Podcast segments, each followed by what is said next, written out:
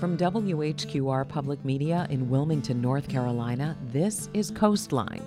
I'm Rachel Lewis Hilburn. Kieran Hale is a musician, a recording engineer, and a multimedia engineer. He's also developing an indie video game. He and his wife Priscilla both grew up in Southern California. As millennials, they remember the LA riots of their childhood. It was 1992 when public outrage over the acquittal of four police officers for the beating of Rodney King turned into six days of violence, looting, and arson. But Kieran and Priscilla Hale experience their blackness differently. Kieran can easily pass for white. Priscilla has darker skin, and her mother, who came to the U.S. from Belize, insisted Priscilla's natural afro be chemically straightened before she could go out in public. As a teen, Kieran heard stories about the 1898 coup d'etat in Wilmington, North Carolina, that killed an unknown number of citizens exiled black property owners from their homes and businesses, and forced duly elected black officials out of office at gunpoint. But Wilmington was on the other side of the country, might as well have been the other side of the world. He knew his great great grandfather, Alexander Manly, was somehow a victim of this coup. He knew a white supremacist mob burned down the building that housed Manly's newspaper, the Daily Record. But Kieran didn't realize how unique that paper was the only black owned daily in North Carolina, possibly in the country, in 1898. He also didn't know about the events leading up to the coup, and while he knew Manly survived by passing for white that night, the significance of that fact escaped him until much later. Kieran and Priscilla Hale visited Wilmington for the first time in 2021. Here is our conversation essentially, I went back to school to study music, and then during my uh, degree program, my hip broke, uh, which was kind of uh, an ordeal in and of itself, kind of its own thing. I, I had to take time off of school, maybe two terms, three terms, because the hip break happened as I was I was just turning 30. I was just before 30. And the doctors were like, well, you know, hip replacements, they, they only last five to 10 years, and we've never had to do one on someone so young. So they didn't actually replace it at first. They patched it up and gave me like some, some screws and stuff. And then I just kind of walked on it for a year and a half. Then I did have the hip replacement surgery. Uh, that was supposed to be a, a, a smooth thing, but it, it, wasn't. And I had to take more time off of school complications in the second surgery, I have nerve damage, so I, I can't lift on my, my left foot. I've, I've uh, been dealing with that. But the doctors were just kind of like, you're so young, it's kind of weird. So I had bone density scans and blood tests and uh, all types of things to kind of pinpoint what the issue was. A year and a half later, like after all of it, it, it, it came out that I have brittle bone disease. And so that just became a whole thing in and of itself. Like it's hereditary. As I, I, started looking into it, I basically tracked it down to a particular ancestor line of mine of um, essentially my my dad's mother, my grandmother, who I did not meet, she actually passed away before I was born. She was Alex Manly's granddaughter. Right. Kieran Hale is the great great grandson of Alexander Manly. And he had known that. He remembers hearing those stories growing up about the coup d'etat of 1898 in Wilmington, North Carolina, but it was so distant and vague. It was like a fairy tale, right? And so to me, this is real. Like my hip broke. This is real stuff that I had to deal with. His earlier studies in college, years earlier, had laid the groundwork for what he was about to learn. And so uh, I did a year studying black history and black psychology. Uh, I did philosophy, I did art history, and uh, studied like Asian history.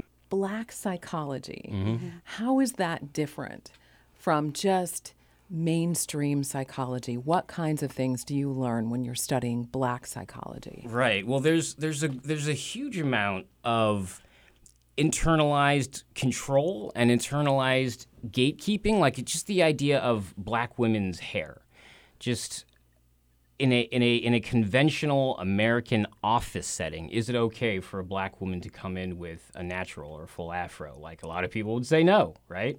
Is that still true? A lot of people would still say no. I think It so. is. I think Yeah. it. I think it's shifting a bit though because I'm sitting here with natural hair, and I've had it for about five or six years. Priscilla Hale is Kieran's wife. She's first generation American. Her family came to the U.S. from Belize. When I started school at four years old, um, you know, all my mom, uh, my mom's family told her, "Oh, you got to relax the girl's hair. You got to chemically straighten it because you can't send them out in the world looking like that." And so, for my mom, you know, she always made sure that our hair was straightened because it was seen as unkempt, and so because you seemed unkempt, then a lot of assumptions would be made about your person, regardless of whether it's true or not. So.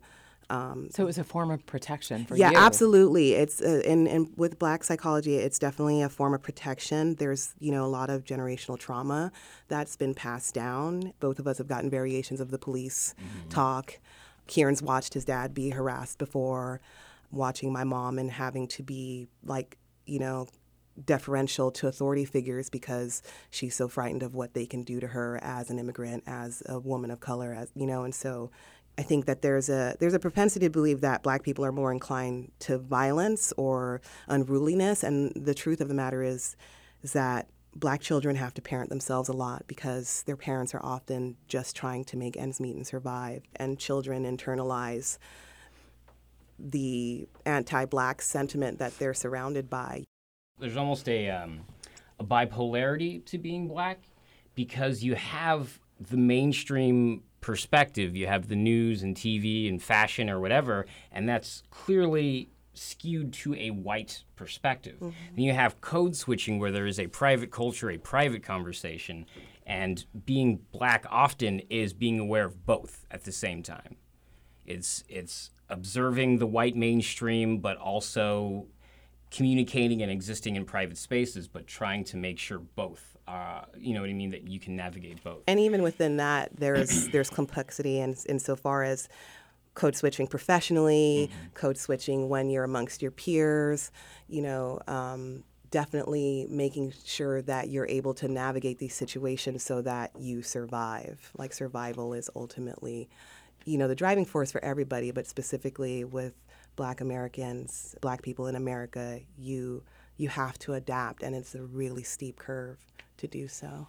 So the study of black psychology then is how the culture kind of interacts with the psyche of a human who has to live in a different Right. Mhm. reality from the white majority. Yeah. I ask permission to talk about Kieran's physical appearance. You do look a lot like Alex Manly, Thank you. who could have passed for white.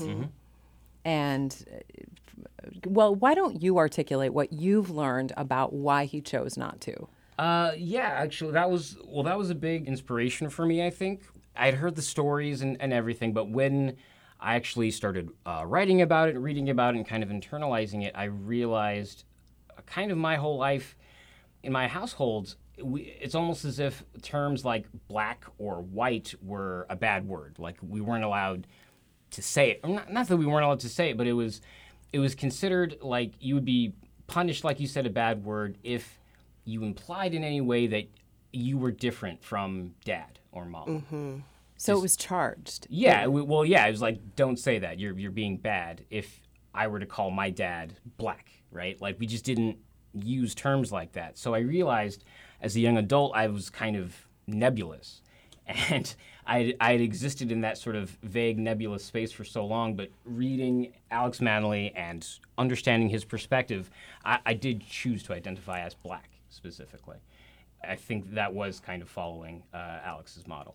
But until then, I, I, I didn't really have a particular label that I landed on. I knew that I did not identify as white. I knew that when people took me as white, uh, I did not ap- appreciate it or try to correct it somehow. Um, and tell me why. What did that mean when someone just assumed you were a white guy? Yeah, I don't. Well, so for one thing, our our, our biggest thing, the, the the the the first sort of traumatic thing for me growing up was the LA riots, and that happened when I was six years old, 7 7 years old, and so it was. Uh, I think it was in the first grade. I was I was a young child, but I, I remember I remember the smell of, of gasoline burning actually. But uh, it was just this, just to understand what had happened and to understand the the anger that was that was playing out uh, thereafter.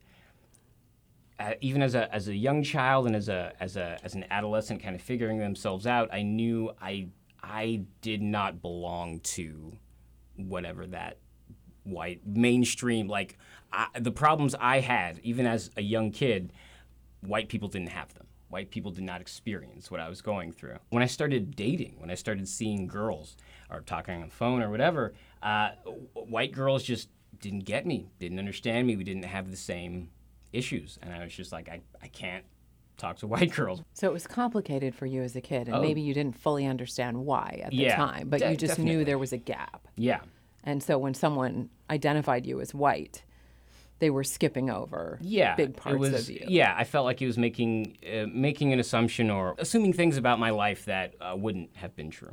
And so let me ask you that question directly then. Why do you identify as black today? It turns out that my brittle bone disease is sort of an intergenerational consequence of slavery. It's from treatment of slaves in in my background. And so that specifically, like pff, white people aren't going to deal, aren't aren't going to have something like that happen in their lives. Um, but yeah, even before that, um, even with studying um, Ox Manly, I, I understood that, yeah, Manly looked like me, and he could have lived his life completely if he if he chose to, uh, as as white. It's difficult to explain and it's nuanced, but people like me can be black, can identify as black, and experience their blackness regardless of. It's a different kind of black, obviously. I, I, I obviously have much more privilege than someone who appears darker or is more visibly black, obviously. Uh, so I, I, I can't say that I've had the same uh, day-to-day experience as someone like my wife Priscilla or even my dad, uh, but I do experience blackness. I do experience that sort of disassociation from the mainstream white perspective.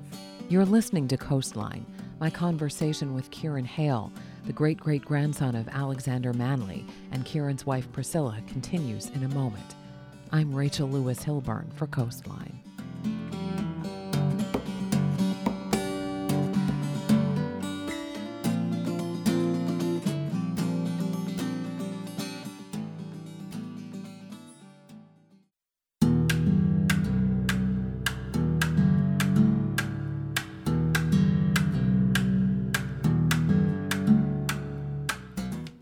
Listening to Coastline.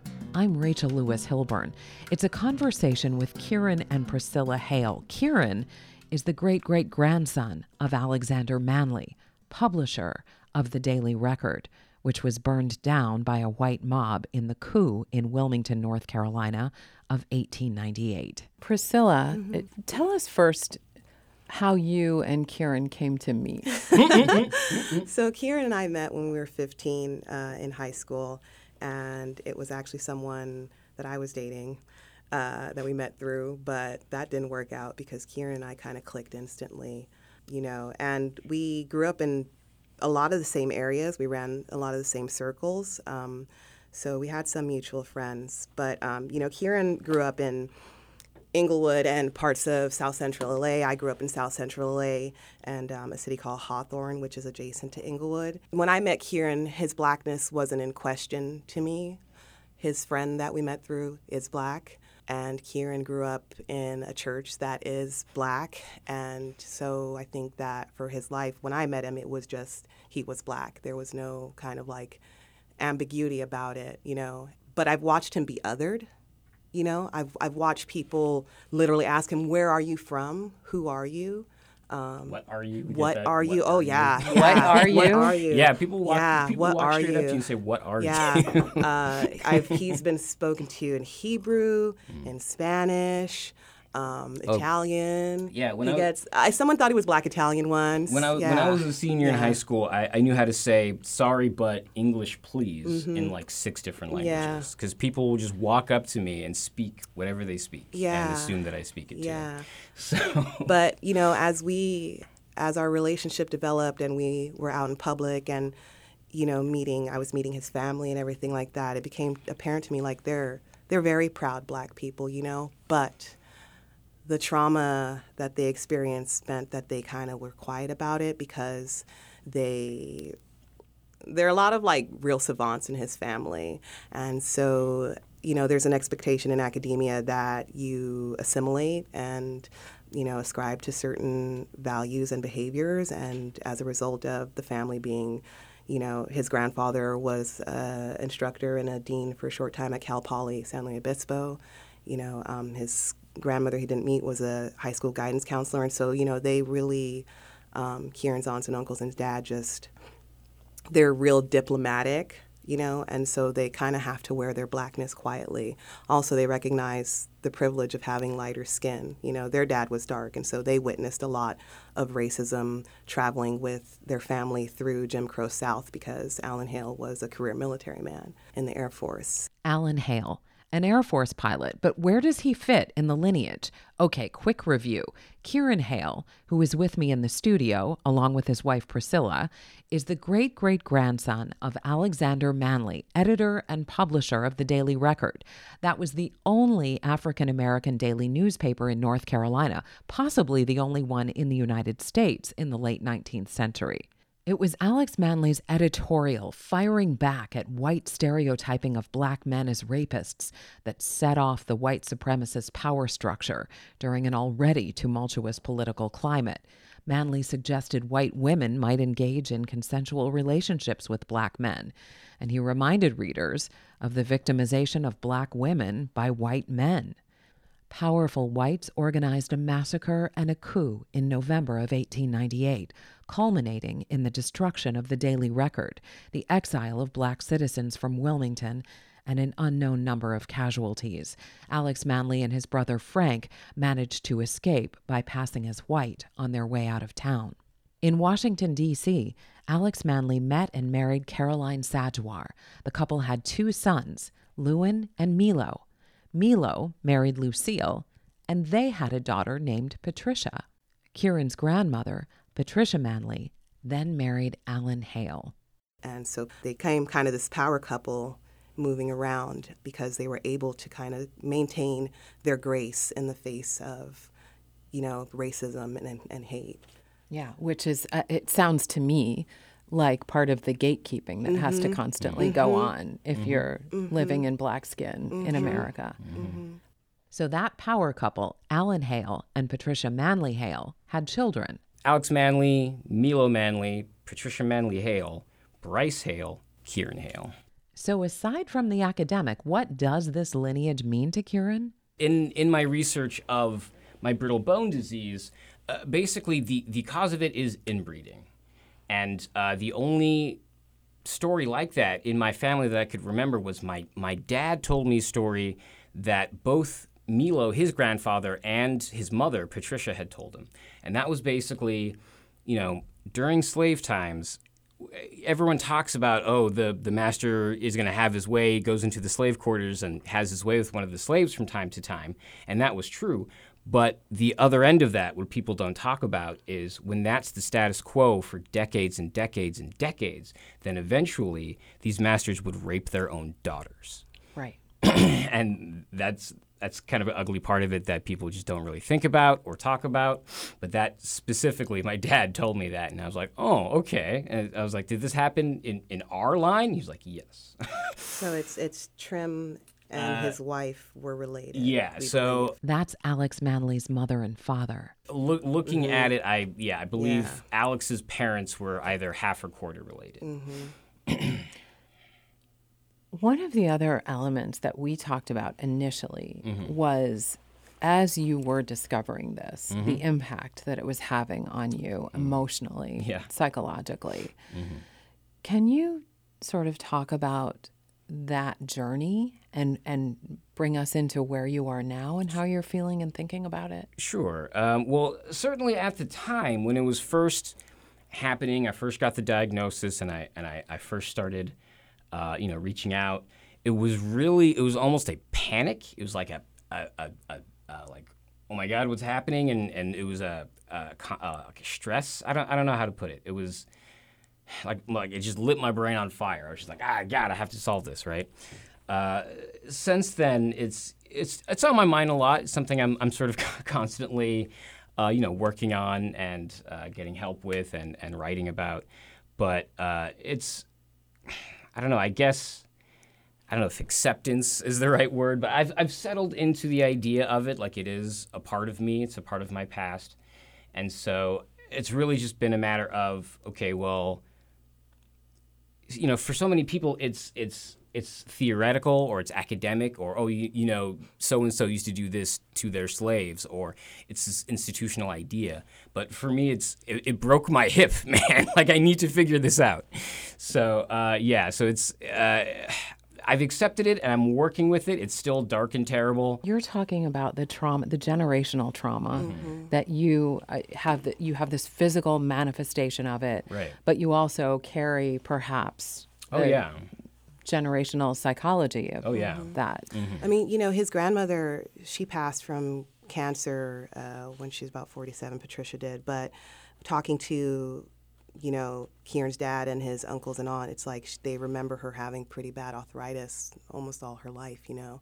And so, um, and then from there, everybody else is really small and fine bone. You know, Alan Hale had, you know, yeah. pretty good stature, but Patricia was just hit five feet very fine bone. Her children take after her like that, basically, in almost all ways. And um, then down to Kieran, you know, his he's had a lot of like growing pains within his family. Like his brother had like a lot of bone and joint pain, and so it's realizing that everyone's kind of suffered in this way. Yeah, I mean, look, you know, looking it, back, it's been hard. Yeah, my my dad uh, described uh, some injuries he had in college that are kind of unusual. And I'm just like, you know what? I, th- I, I think he might have been undiagnosed for yeah. brittle bone disease and just had it and just didn't didn't really act on it. And looking back, uh, all the you know talk about Patricia, my grandmother. She likely was undiagnosed mm-hmm. but had mm-hmm. brittle bone disease. Yeah, unfortunately, the pandemic's interrupted like you know genetic testing and doing all these things that are you know medically yeah, not necessary, I mean, but we want to do. There's so that. Hopefully, we can really get it on paper the, soon. Yeah, there, well, there's that, but there's also I. Th-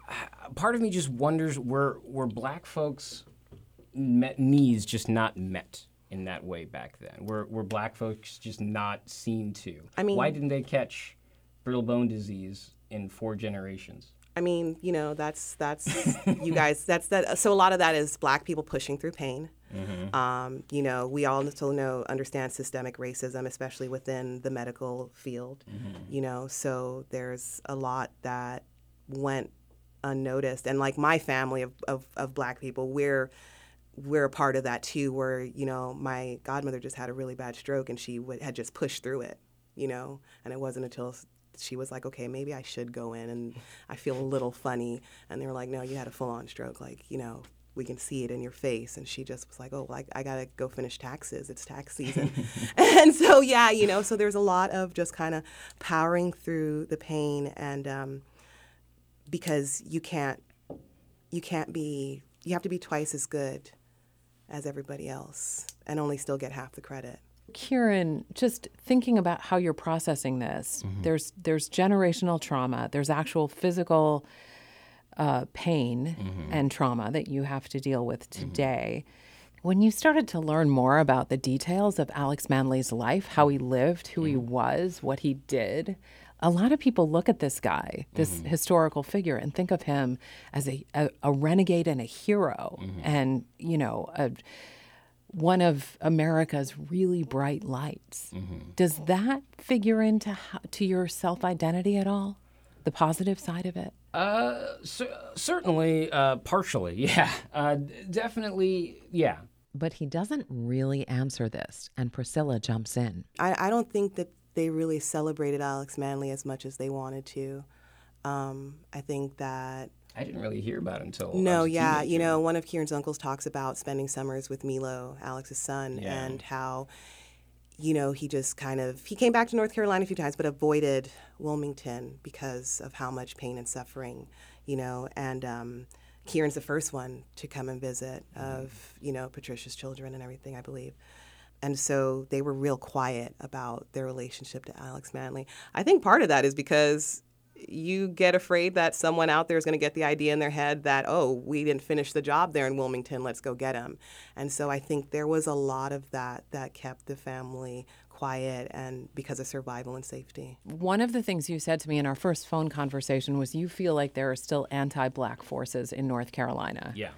I think a lot of people would agree with that. But can you talk about how where you see that, how how that manifests? Well, just in general, uh, prepping to come here and, and, and do everything, there there was a, a fear. There was honestly like, and it's it's irrational Is it, though? Irrational? to a degree. I, I part of me was afraid that you know there was just going to be someone with a shotgun uh, at the airport right ready for me right when I came into town. Like the town is still on high alert for for that damn Manly, you know. You know, But that, so- that is the that is the type of, of of that's the mode that Patricia lived in. You know, it was uh, you know, s- stay ready so you don't have to get ready. And what was the one about the, the, world? the world is the world is coming. For The world you. is coming for you is what she taught her children, and you know because she inherited that from her father through Milo. Um, you know, like Kieran's dad was just telling us a story about how when Milo was working at uh, an office of, of some sort in Pennsylvania and Philly, he was someone who did a lot of training, and then one day they found out that he was a Negro, and they threw him out of a ten-story window. Yeah, and so for him, after that, Milo started organizing um, labor unions because black people and other people of color couldn't join the white unions, and so he had an active role in developing unions. Yeah, Mi- in- Milo was a he was a mecha- yeah he was a mechanical engineer, Mm-hmm. uh, but just be he he uh, and Alex Alex was still with him at this point, and he just so, sort of because of who he was and because of all of the connections that sort of became of his being there and his working, uh, Milo and Alex uh, just fell into a career of uh, social work. Yeah, and service. they they were uh, essentially founded with a few other partners. They were the co-founders of the Armstrong Association, which eventually became uh, the Urban League. Uh, and so, yeah, he essentially was a negotiator and uh, would work with black labor unions, white politicians. Uh, he, he did a great deal of work during World War II. Uh, so, yeah, there, there's. Um, yeah, just a great deal of just because of who he was and the place he was in and the moment in history, uh, he just kind of had a career of black social work. Yeah, but they, he didn't. Milo expressed some reticence to the family coming back to North Carolina and, you know, making any sort of um, insistence on on justice. You know, because they were just grateful to get out alive. You know, Alex was just so grateful, and so I think that it was kind of a let sleeping dogs lie situation. But at the same time, there was still We're, we're, we're all, I mean, crazy is a harsh word, but we're all kooky, right? We're all, we're all uh, disturbed Mental and kind health, of not um, yeah. not at our best uh, mental health wise. Like my, my my grandmother Patricia, her her mo around the house, like if you were coming around the corner just in the house and she she like would was gonna bump into you, she would actually gut check you, try to like punch you in the stomach stay ready. because the world is coming for you. You got to stay ready. So Yeah. that's, So that was a, as a lesson. Yeah, It wasn't yeah, like a yeah. reaction. Well, she to- had three boys. You know, she had three black boys. three boys black boys in, in the Jim Crow 1960s. South. You know, traveling So, America. So it was. Yeah. So you had that kind of visceral, what you call irrational, but maybe not, Mm-hmm. reaction when you came to Wilmington. Yeah. So far, what's your impression? Uh, well, so far I've actually been uh, pretty pretty comfortable. Um, pretty pretty happy so far. Yeah, I've I've had a, a, a mostly positive experience, but I also acknowledge that I've had a very controlled experience. Yeah. So You had a behind the scenes tour in the Cape Fear Museum. What did you see? What was that like? that was that was pretty great. They Uh, have an excellent exhibit on yeah, they had the whole exhibit that, and we walked through and checked out some of the stuff. I took a little picture next to. Oh yeah, next to looks Alex his Mann. ears. I saw like Kieran's ears. You know, Patricia had like she was really fine boned, but like there are some ears that just kind of Kieran's they stick out. And I was like, I, those are not your daddy's ears. They're not your grandpa's ears. Where are those ears? Alex's ears on Kieran. Yeah. But the yeah, no, grandparents effect and genetics right there It was, on it was it was pretty cool, yeah. And we uh, we had a, a private look at a collection of photos and letters that Milo had. Um, I believe he Donated. donated in the eighties. Yeah. and so it's just kind of a private collection. And we we took photos. We're gonna get scans of all that later. Uh, but yeah, it was it was it was really interesting, and we actually. Uh, found some stuff that we've I've, I've basically been trying to track down more and more because my dad asked me to actually uh, that not only was there the man the, the daily record there was the manly house that alex and his um, father-in-law had built together and also uh, manly and his brothers and his uh, this, some of the Sadgwars that were sort of co co families they married together uh, had built a livery a number of stables uh, and so, still today, we're still trying to find uh, information on the livery aspect of it. A lot of the records and a lot of it has just been, um, it's still kind of yeah, up in at air. some point, Alex did come back to New Hanover County to try and, you know, at least be compensated for what he left behind, and there were zero records to be found, apparently. You're listening to Coastline. It's a conversation with Kieran and Priscilla Hale. Kieran is the great great grandson of Alexander Manly. We'll be right back after this short break. Stay with us. I'm Rachel Lewis Hilburn for Coastline.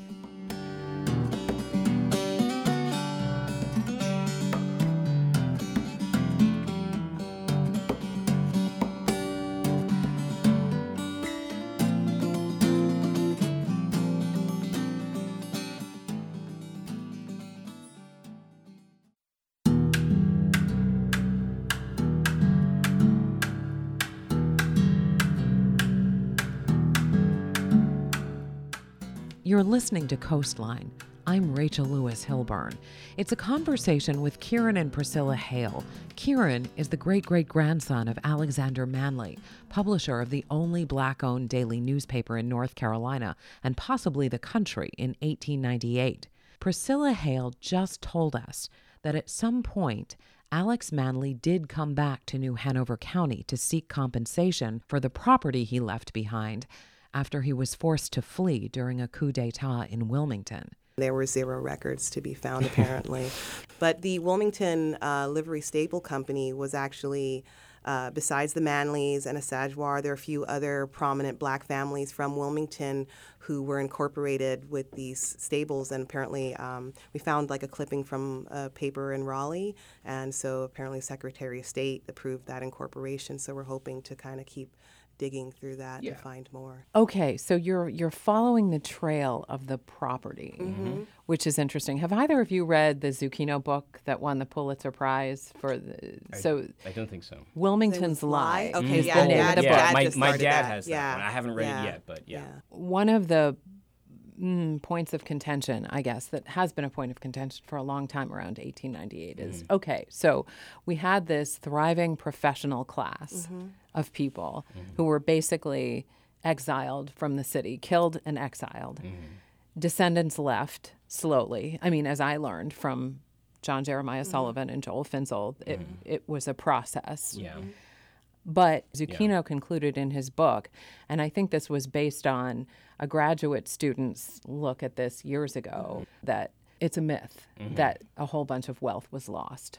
That that just didn't happen. And Priscilla, I'm looking at your face right now, and you look just stunned. Yeah, yeah. Considering the number of empty lots and what used to stand on them, I, I don't understand how you can argue that there was no loss of prosperity. You know, they had just incorporated the livery company in, I believe it was like September of 1897, so the year before. And so um, someone even, uh, I forget where I read it, but someone concluded, like, we don't know, oh, strength through struggle, how prosperous they could have been given that they only had a year and then they were run out of town. Mm. And then there's also the argument, well, they were run out of town for political and economic reason, you know? So it's like clearly they found the black community's prosperity a threat, and that equated to not just socially and politically, but economically as well. If you're able to follow this thread mm-hmm. of, of records, and if you're able to prove that mm-hmm. there was some loss in the mm-hmm. Manly family,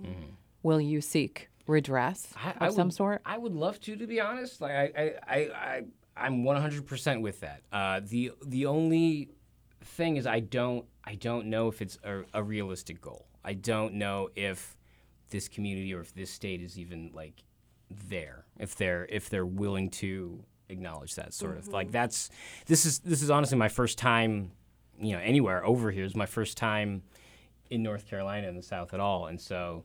Uh, yeah, I, I just I don't know if that's a realistic expectation, but I, I would love it, and I'm 100% with it. Uh, but that's kind of part of why we're here is to is to is to assess if that's even something we could realistically hope and to and do. Kieran's not the only one. You know, in Tulsa, we have the survivors and their descendants who have filed with the county to kind of address this issue. Priscilla Hale points to other examples, including a beach in California that was taken using eminent domain. My perspective comes from being a first generation American. Where did your parents come from? My parents came from Belize, so that's a small country just south of Mexico under the Yucatan Peninsula. So a lot of this history and the behaviors and ways that people move within each other in American culture just didn't make any real sense to me because of, you know, I, I don't have that context. I don't have this family history. There's a divergence for you Yeah, between yeah. like the way your family came up in your generational history versus yeah. just the American yeah, culture. you know, and so it's like, you know, Belize was colonized. You know, that there's no question about that. You know, um, and oppression of Black and Indigenous people exists there. It's just somehow like more genteel. It's it's like it's it's, and I don't know if it's just because it's the Caribbean way of life to be, you know, laid back, but it's definitely not talked about out loud. And so I think what's empowering to people in my generation and younger is seeing this conversation happen in America, seeing us talk about systemic racism and seeing more and more people stand up for it to, to end, you know, oppression via institutionalized racism is really empowering, you know. Um, so, and especially since like for Belize, especially the black diaspora of Belize, a lot of them immigrated to America. And so a lot of us have that experience where we're like, okay, uh, you know, this dynamic is kind of weird. We know that we're looked down on, but it's like, why exactly are we looked down on, you know? But now there are conversations where, you know, we're like, hey, this is this is not okay. And even I, I challenged my mom on some of her preconceived notions and the stereotypes she was grew up with and was conditioned with and watching her try to navigate that and learn. It, it's a beautiful thing, but it is uncomfortable and it is awkward. But these conversations are happening out loud, and I think that it's it means that we can see change in this lifetime. You know, things pivot so quickly. We've been so welcomed here, and I know, like Kieran said, we've had a very guided experience, but like we weren't guided in the record shop. You know, true, yeah. like Matt was just a good human. He and he saw us as good humans too. Mm-hmm. That's Matt of Gravity Records in downtown Wilmington. I was hesitant to come. You know, I had the discussion with Kieran, like, should I straighten my hair or not? And yeah, You did? yeah, yeah, You because thought about straightening yeah, your hair I thought about come here? straightening my hair to come because I did not want to disrupt anything. You know, like I we're we're here to to observe and and to take it in and and blend as much as possible in that sense. And so, um, I mean, even in Los Angeles, I like natural hair is still not something that a lot of black people uh, wear out. You know, it's becoming more and more accepted. But yeah, I, I really had to consider do I straighten my hair or not so that, you know, I don't stand out or I don't draw extra attention or unwanted attention, you know? So that, that's always a consideration. So the two of you really came into this with what kind of armor do we need? Mm-hmm. Like, Yeah. how do we navigate Absolutely. this and make sure we don't Yeah, set was- anybody off Yeah. or Well, we- I- yeah, I mean, this is. I've been working on this just on my end for the past almost five years, like mm-hmm. four years and change. And yeah, it's been a constant conversation of will we be safe mm-hmm. there? yeah, his dad was very anxious. Yeah. You know, sent us out, took us to the airport and was was the tightest hug I think I've ever received from dad, even after our wedding. Like that was such a tight hug, you know. Yeah, So um, it's it's been a, cons- I mean, especially just with with my family, kind of. This is this is you know this is like a. a uh, this is like a fairy tale land to me. It's it's al- it's almost it's almost hard to believe that this is a real place. Like I've heard stories of this place as if it were uh, you know Narnia or something. So to actually be here and to to meet and interface with people on the other side, it was really important to us. But um, We came certainly yeah, something with we were nervous about, something we had to prepare for a lot. Kieran and Priscilla Hale are working with the new Hanover County Community Remembrance Project, which is working to memorialize victims of the 1898 massacre. Part of that effort is a soil collection project, a memorial ceremony planned for November 6th, 2021, at the 1898 Memorial Park in downtown Wilmington. Kieran tells me he wants to visit Manly, North Carolina. It's a town, he says, that grew out of the descendants of Charles Manly's slaves. Charles Manly was Alex Manly's grandfather, a white man, and he was the governor of North Carolina from 1849 to 1851. Just just googling and finding Manly, North Carolina, discovering that that was a real place, it freaked me out. It was like it was like finding out that magic is real or like the force is real. Like I had a predetermined destiny. It's something that came hundreds of years before me was affecting me now, and I had a role to play in it. And it was kind of terrifying. It freaked me out, but uh, but yeah, that's essentially what we're what we're here to do is to confront the fairy tale of it and discover the reality. Through the through the Manlys, Kieran definitely has a family history of activism and you know uplifting the community. Um, he's got a cousin, Rue, in Portland, who does amazing work with LGBT queer youth.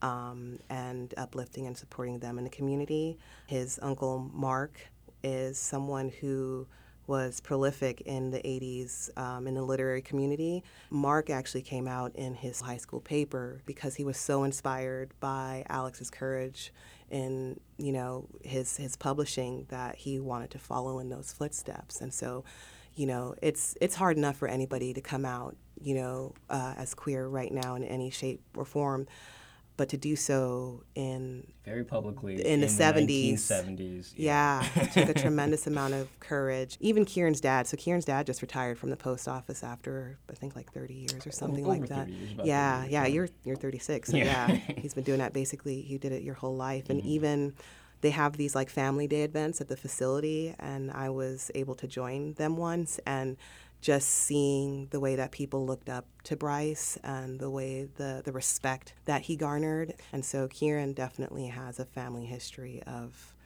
you know, being a leader whether or not you want to or you meant to, they yeah. just naturally there's, step there's, forward yeah. to, to do the right thing. There's just a, a, number of personalities in my family that are just exploding with purpose and brilliance mm-hmm. and just have to do something fantastic. Mm-hmm. Uh, and it's it's just kind of a, a running like theme. Like I'm I'm kind of used to it by yeah. now. But uh, yeah, it's it's a thing. But they're not self-important people at all. No, you know, and I no. and and that reflects kind of like I see the way that people talk about Alex, you know, and then Milo later. Um, it's very much this is what we have to do, so we're going to do it, you know. And I think that's kind of one of the reasons why Kieran and I work so well together because that is also been my life, you know. Like my mom was a single mother.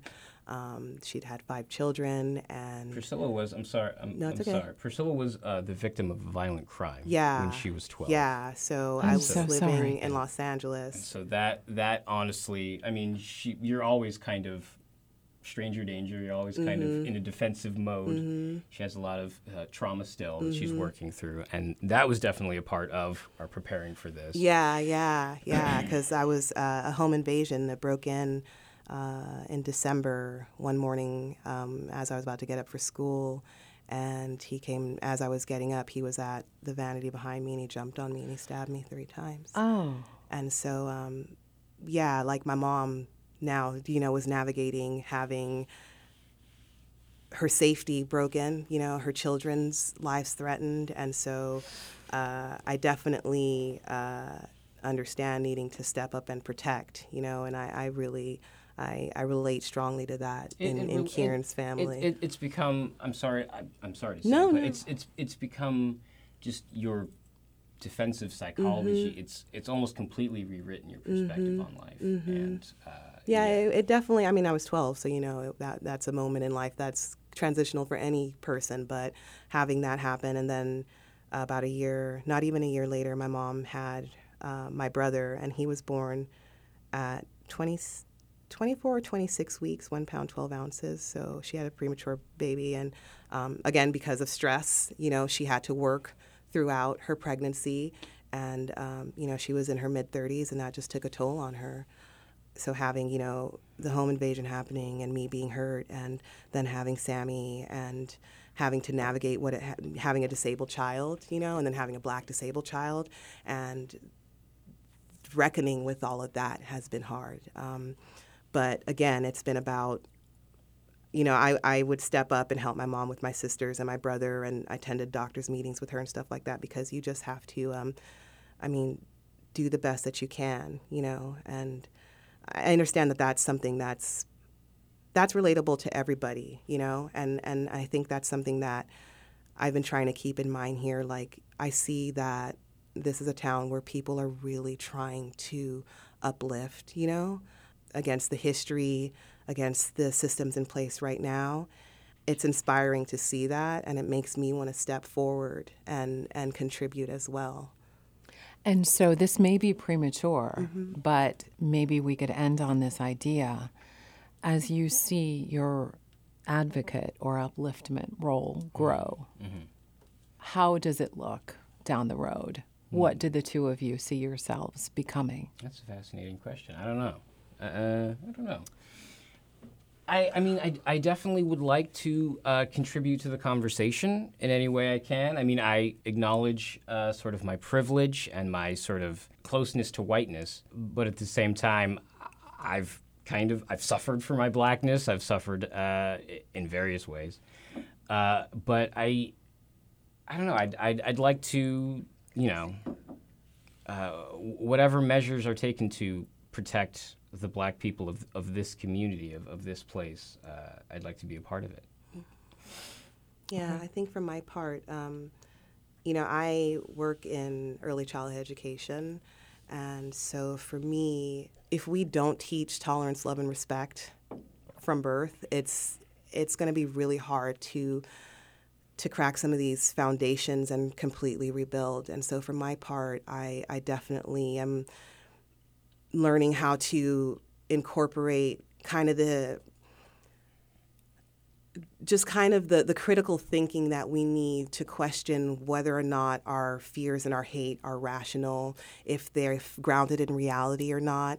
And um, children are so resilient, and I wish people were able to hold on to more of their childhood resiliency as they get older. You know, mm. life is exhausting, I get it. But for me, I, I always try to keep in mind that the, all, all of our behaviors, the, the, the way that our personalities manifest, are conditioned by the environments that we're in. You know, it's not just nature and it's not just nurture, it's both hand in hand. And so for me, I definitely am, am really mindful about the conversations that I have with children, the respect that I treat them with and expect to be treated with, and the respect that they have for each other, you know, and, and try to make it relatable to them so that going forward, when they are our age and they're the ones who are in charge, they have that empathy and compassion built in to them and it's second nature, you know. Priscilla Hale, Kieran Hale. Thank you. Thank you both Thank so you. much for sharing yourselves with us today. Sure. That's this edition of Coastline. Heartfelt thanks to Kieran and Priscilla Hale and to Professor Kim Cook, Director of the Restorative Justice Collaborative at UNCW, who made this interview possible. And thanks to UNCW graduate fellow Jonathan Furnell. Coastline's technical director is Ken Campbell. You can find this episode at WHQR.org or wherever you get your podcasts. I'm Rachel Lewis Hilburn for Coastline.